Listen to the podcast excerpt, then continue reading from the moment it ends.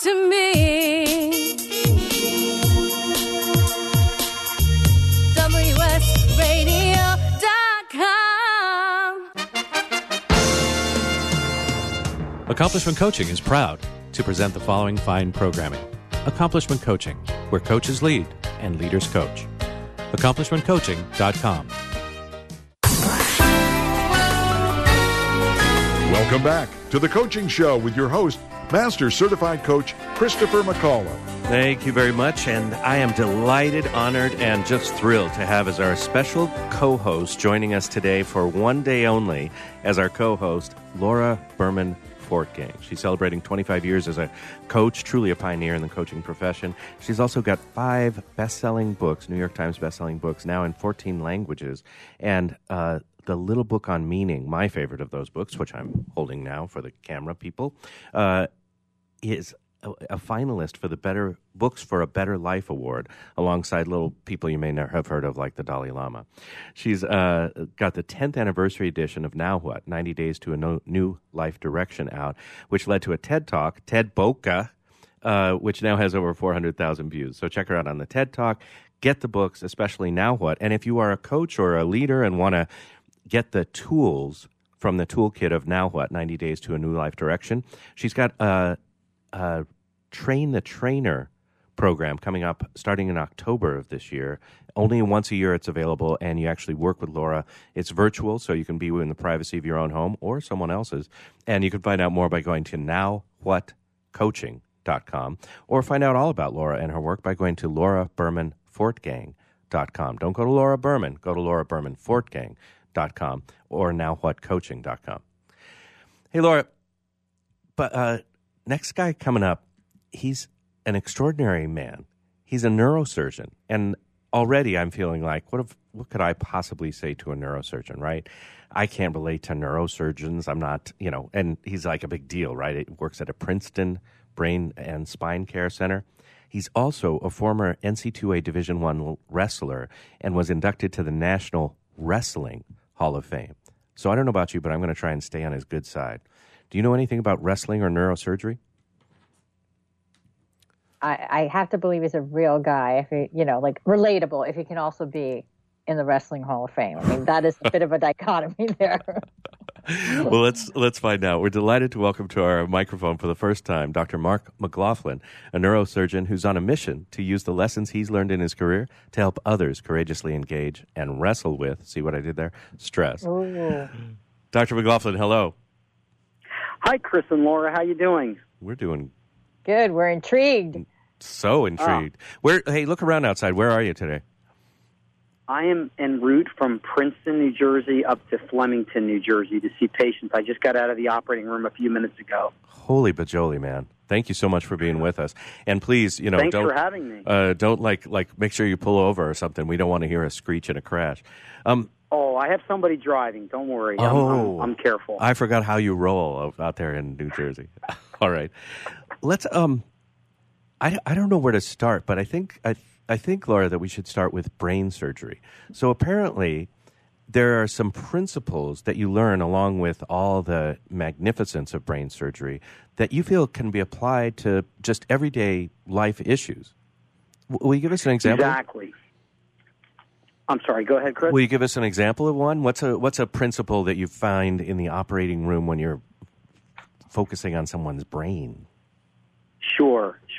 Well, one of the first ones I learned from my mentor, Dr. Peter Janetta, when I trained at the University of Pittsburgh, and really this was when I was a medical student, he said to me while he was doing microsurgery on the brainstem, he said, "Mark, never cut what you can't see."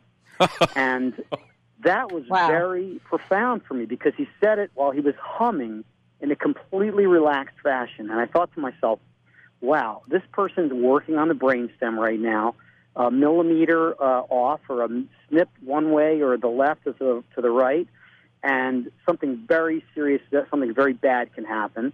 And he was humming, and he was totally relaxed.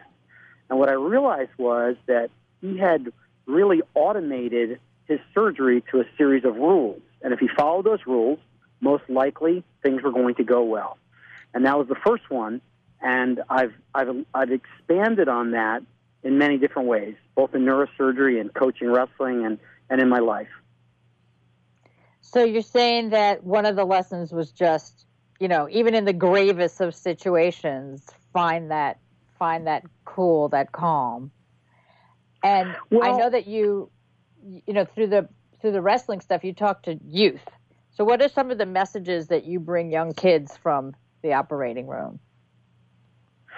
So any of the stories that I have of neurosurgical struggles, I will share with the wrestlers. I coach 3rd through 8th graders, and I will try to, you know, sort of water down the story, simplify it to something that the kids can understand.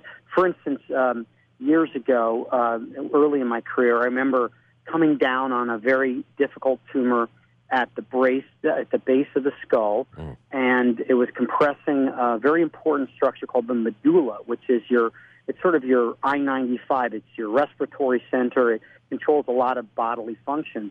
And as I got down to that tumor, I realized, oh my gosh, like everything right here matters 100%. You have to be perfect. And I got a little scared for a second.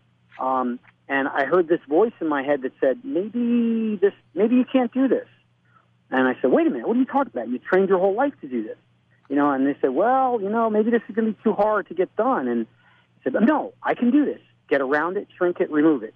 Get around it, shrink it, remove it. And what I said to the kids was, this was a little mini conversation that I had in my head, little voices that sometimes at your greatest challenge will pop into your mind, and you need to wrestle with them. You need to look them square in the eye and say, no, sir, go back in your closet. I'm closing this door, and I'm not listening to you. So is this what we could expect from your upcoming book in terms of lessons? It's not so much about the brain, but about how you do delicate, high-stake work in the state that you create. What can we expect from the book in terms of those lessons? Well, I've always been fascinated with performance. Even in high school, I had the privilege of being associated with Dr. Nate Zinser, who's a brilliant neuropsychologist who helps in performance. He works at West Point. And I was fortunate to work with Dr. Zinser very early on in my career in wrestling. And then as I went to Pittsburgh and began surgery, I realized, you know, surgery is simply another performance-based sport, only the stakes are a lot higher. And, you know, I was a student of performance and working with Dr. Zinser. I just learned so much from him about how to engage yourself and follow practices that optimize your performance. And the more I learned, the more I realized that the rules that you follow in neurosurgery can become so ingrained in you that actually I follow them in my life as well. Those rules like, never cut what you can't see. What does that mean? I mean, that means always have every perspective you possibly can have on something before you make a move that's going to burn a bridge. Before you make a decision, an important decision, you need to have all perspectives. And you need to have the field fully illuminated, which is another important part of neurosurgery. Sometimes just shining a light in that last little corner will show you where the problem is, making that last little turn. And those are the kinds of rules that have helped me in neurosurgery, but have also helped me make decisions, you know, about parenting, about my business, Princeton Brain and Spine, and about my coaching. You're an extraordinary guy. I haven't talked for a few minutes because I'm picking myself up off the floor. I'm flabbergasted. You know, here's a guy who this morning was in somebody's skull making a difference and potentially saving their life. And now in between things, he's joining us to talk about life's lessons and core principles that he's taken on. Well, thank you. Well, you're an extraordinary guy, you know, and the work that you've done, we sort of referenced it. You've worked with inner-city youth in Trenton, New Jersey, and you've co-founded Trenton Youth Wrestling, which is a program dedicated to serving both boys and girls from 1st to 8th grade. I'm wondering, what do you look back on in terms of your own upbringing? What was it that had you become so accomplished? I'm assuming so driven, maybe even ambitious. But you're perhaps the first guest we've had where I had to go through two Google pages before I got to the stuff about coaching. Do you know what I mean? Like, you're out there leading in the community, leading in the medical field, and doing extraordinary work, including videos. People can find videos of you talking about, you know, things I can't pronounce in the brain surgery world. What do you think is the core of your drive and ambition? I've had great mentors. I've had, my parents are amazing people. My father was a driven man. He just passed away recently, and he was a tremendous influence on my life. He was a student his whole life. After finishing a 40-year career in law, he went back to school and got a Ph.D. at the age of 78. Wow. And wrote 2 books. My mom is an amazing person. She reads 3 newspapers a day. She's still very active. I had amazing parents. I had an amazing youth wrestling coach, a gentleman by the name of John Sarudo, who really taught me that determination is probably the most important factor in anybody's success. And he taught me those values at a young age. And that's really what inspired me to go back into coaching. I had young kids that were interested in wrestling, but I just loved passing on those lessons that Coach Sarudo taught to me. And you know, I started it in Princeton. We've been doing it in Princeton for about 15 years, and about a couple of years ago, I realized, gosh, we can, you know, what if the kids in Trenton had mentors like I had? What if they had exposure to the kinds of people that I had? Wouldn't that be a great thing? And I just love it. I want to share it with all those kids, and we've got a great group of people in Trenton who are helping, including the Bethea family, who I had the privilege of coaching some of those boys, and their father, Alex, and I are heading up the youth program with some other dedicated individuals. It's extraordinary. Thanks for all the great work that you do in and out of the wrestling world, and in and out of the neurosurgery world as an operating room. What's when you look at your life? Are you a family man? Do you have kids? I've been married 25 years to a wonderful woman, wow, Julie, and I have 4 children who are out of college and 2 are still in school. Congratulations on that success! I'm starting to get overwhelmed with all this success. What do you don't get an inferiority complex? It's too late. What are you looking forward to as you here? You've made a huge name for yourself, making a huge difference in the community. What are you looking forward to personally or professionally? Well, I'm really excited about this book that I'm working on, and it's a book about something called cognitive dominance, and you know that sounds a little Darth Vader-esque when you first hear the words cognitive dominance. But I did want to wear black. Yeah. Okay. It's not that at all. It's really just about being as effective as you possibly can in challenging situations, and it's a term I picked up at West Point. I've had the privilege to be a guest lecturer in Dr. Zinser's class, The Psychology for Elite Performance.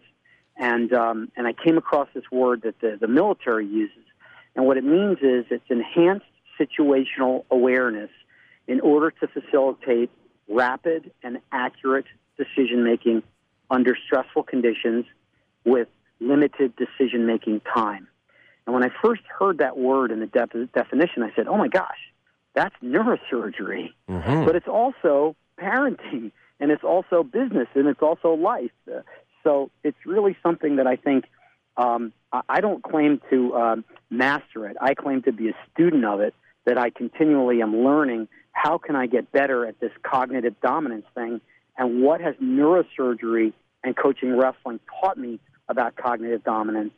And so what I've compiled is a series of stories and vignettes of my neurosurgical training and in my coaching, and I've sort of combined those two into the rules of neurosurgery to share my reflections on cognitive dominance, with the hope that the reader will see their own path to a more effective self. And that's sort of the gist of the book. It's amazing, and I just love cognitive dominance. I'm envisioning the clubs that will form, you know, secretly in the middle of the night. Laura? You can coin a new phrase, cognitive dominance. And, you know, can we package it? Can we sell it? Right. The book will be the start, I'm sure, right? Indeed. What, just excited to share it. You know, it's a really interesting thing. I'm in my early 50s, and I'm at a point where I want to share what I've learned. And by sharing it, I actually gain a better understanding of it. Mm-hmm. I actually get more out of coaching, I think, than the kids get from me, because they inspire me and they help me reflect on what's important in my life and how can I make it better. You've had your own kids. You've seen other kids. You're supporting kids. If you had one thing, when you can boil it down to like the most important thing that you could give parents or take away from parents in terms of raising kids, what would it be? I'm still learning this today, Chris, but I think that parenting is a sales job. And the stronger your sales skills are, the more effective parent you're going to be. And I'm still learning this kind of sales technique. Kids don't take suggestions. They will only follow something that you are purporting to them if they know that that's really in it for them. And that's, you know, so surgery sales too. When I see somebody in the office, they need to feel a trusting connection. They need to feel that I'm doing what's in their best interest. And if they feel that way, then they're willing to, you know, sign on the consent form and go ahead with surgery and trust their life with me. And it's sort of the same thing with parenting. The first step, I think, is to get your kid to understand that you want the very best for them, and you're willing to do whatever that is for them. And you would never, ever do something or suggest something for them that's not in their best interest. And so you've got to find a way to make them, in their own perspective, realize that this is in their best interest. And it's a skill set. It needs work. It's not something that you're born with. And it needs to be practiced and role-played with your spouse so that you can get good at it before you have a conversation with your kid that's really important about them making an important decision. I'm going to put on a plaid jacket, a wide tie, and go ask my kids, what would it take to you to get you into some good behavior today? That's exactly. Scary. Do we have time for more questions? Yes. Okay, so Dr. McLaughlin, let me ask you this. Connecting... Oh, I did have one. Wait a minute. Where did it go? Are you drunk during the day again? Because we talked about it. Well, first of all, please call me Mark, Laura. Okay, Mark. Everyone calls me Dr. Laura, even though I'm not a doctor. Oh, but Mark. Stop, yeah. So earlier in the show, we had Lisa, who's a book coach and someone who helps people with books. So since you're on your way to writing a book, why don't we tie this all together for everybody, our listeners? A lot of them are coaches who might want to write a book. What's your process so far? Are you having someone coach you along? Are you doing it on your own? Do you write every day? Tell us a little bit about your writing process. I have an amazing agent who is a great advisor for me, and many times he can take one or two sentences in a vignette that I'll have and make it turn in a way that's very, very effective. So I rely on that person. I would love to write every day. My day job kind of gets in the way sometimes. Yeah, but I do find that my best times are 5 a.m. to 6 a.m. in the morning when I'm alone and thinking. Mm-hmm. And if I can get myself to that spot on the computer, I can usually do some good work. So the routine that I usually have is I get up at 5. And that first hour is my personal time. I try to meditate. I try to look at my planner. I still have a written planner. I use a Franklin planner system. I know it sounds archaic, but it's the only way I can follow my notes and my tasks. I'm still a paper person. You stay with it. It's cool. and I tackle my file system, which is, you know, a daily file system that has tasks in it. And then once I've done that, then I try to hit the writing. But there are some weeks that are more inspiring to me. When my father passed away, I just recently had the feeling of I have to write about this. And on those days, I literally will wake up at 3 or 4 o'clock in the morning because a thought will come to me, and I will have to start writing. So it's part inspiration, but mostly it's perspiration, and it's getting in front of the desk and doing it. Absolutely. I'm a big believer in coaches. I have coaches for everything that I do because I don't know everything, about writing. I don't know everything about business, so I have to reach out to people and get other perspectives. That's part of never cutting what you can't see. Beautiful, beautiful. I like how you tied that in. What? I love that your advice was sort of for parents and kids. I love hearing your process. By the way, Laura, I don't know about your process, but have you heard Paulo Coelho, the author of The Alchemist? Somebody asked him what his process was for writing, and he said, first, I get up, I get ready, and then I procrastinate for 2 to 3 hours, and then I write. It sounds, Mark, like you don't have, Dr. Mark, like you don't have 2 or 3 hours to waste in a day, so you just got to get to it. Let's talk about the work that you do with wrestlers and in sports. How is this helpful? What's a lesson from that world that if you could, you'd share with 30 or 50,000 coaches today? Sure.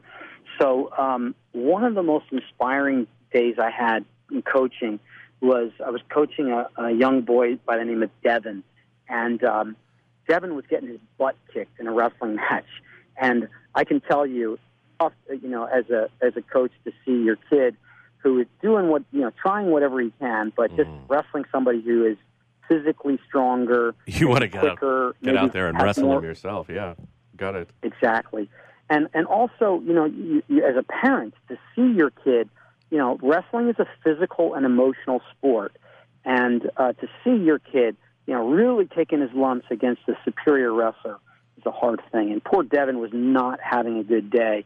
And after the end of the second period, he was tears were coming down his cheeks. He had just gotten out of bounds just before he was about to get pinned, and we were going into the third period. And I saw him, and I had been there. I knew exactly what he was experiencing. I said, I got to change this. I've got to do something about this. And this is, he wasn't having the greatest season. This could be the match that he just says, you know what? I've had enough of this sport. This is too much. This is too much of a grind. So I got him over to the side and said, listen, we're going to take an injury timeout. So I took to the ref, and we got a little injury timeout. I get a 30-second timeout, and I looked him in the eye, and I said, listen, Devin, I got to tell you something. You're not going to win this match, okay? Which is not something that the kid expected his coach to tell him. Right. I said, you're not going to win this match, okay? But I'll tell you what you can do. You can score 1 point on this guy. You can get 1 point. I know you can. You're going to be on bottom in this third period. And all I want you to do is hit every single move you know. Hit it as hard as you can.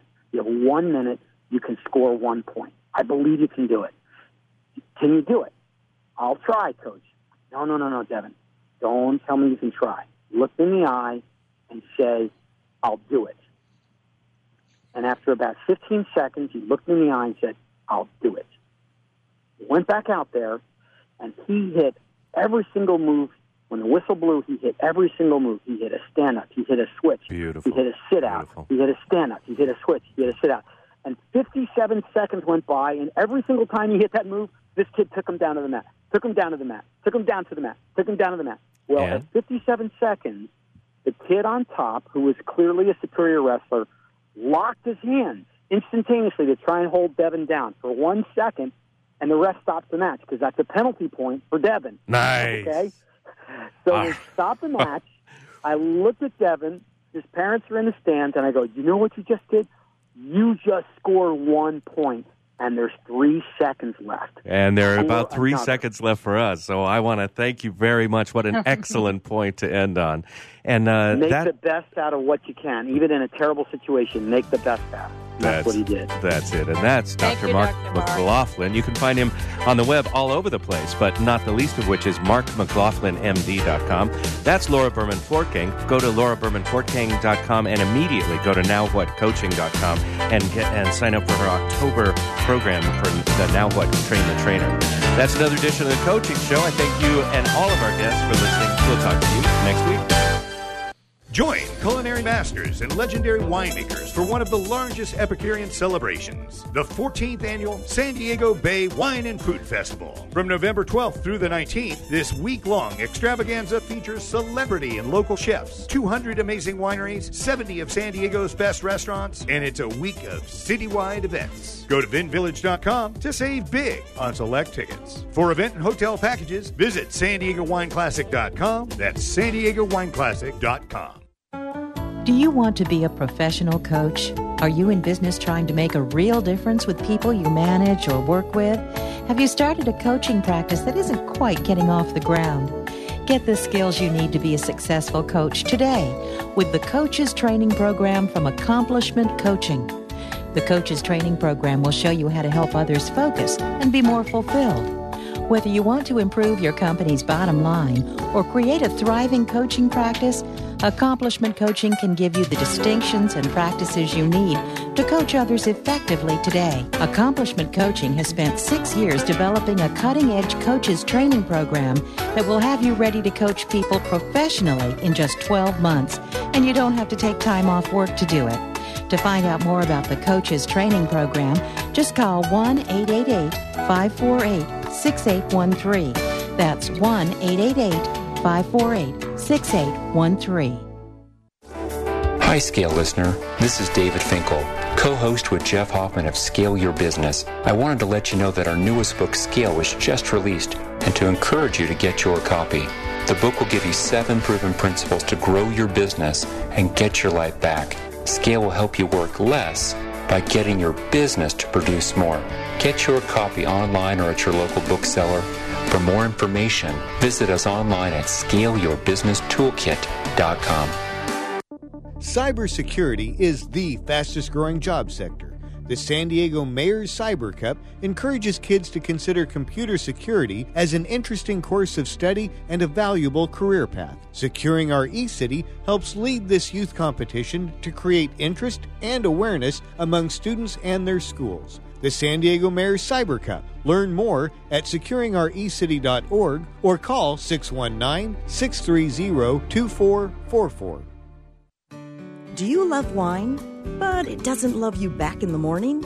Then it's time to try Alcotox, the ultimate hangover cure.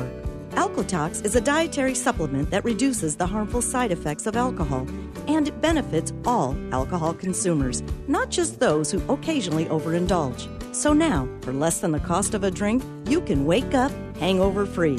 To learn more, go to VinVillage.com and let Alcotox make hangovers a thing of the past.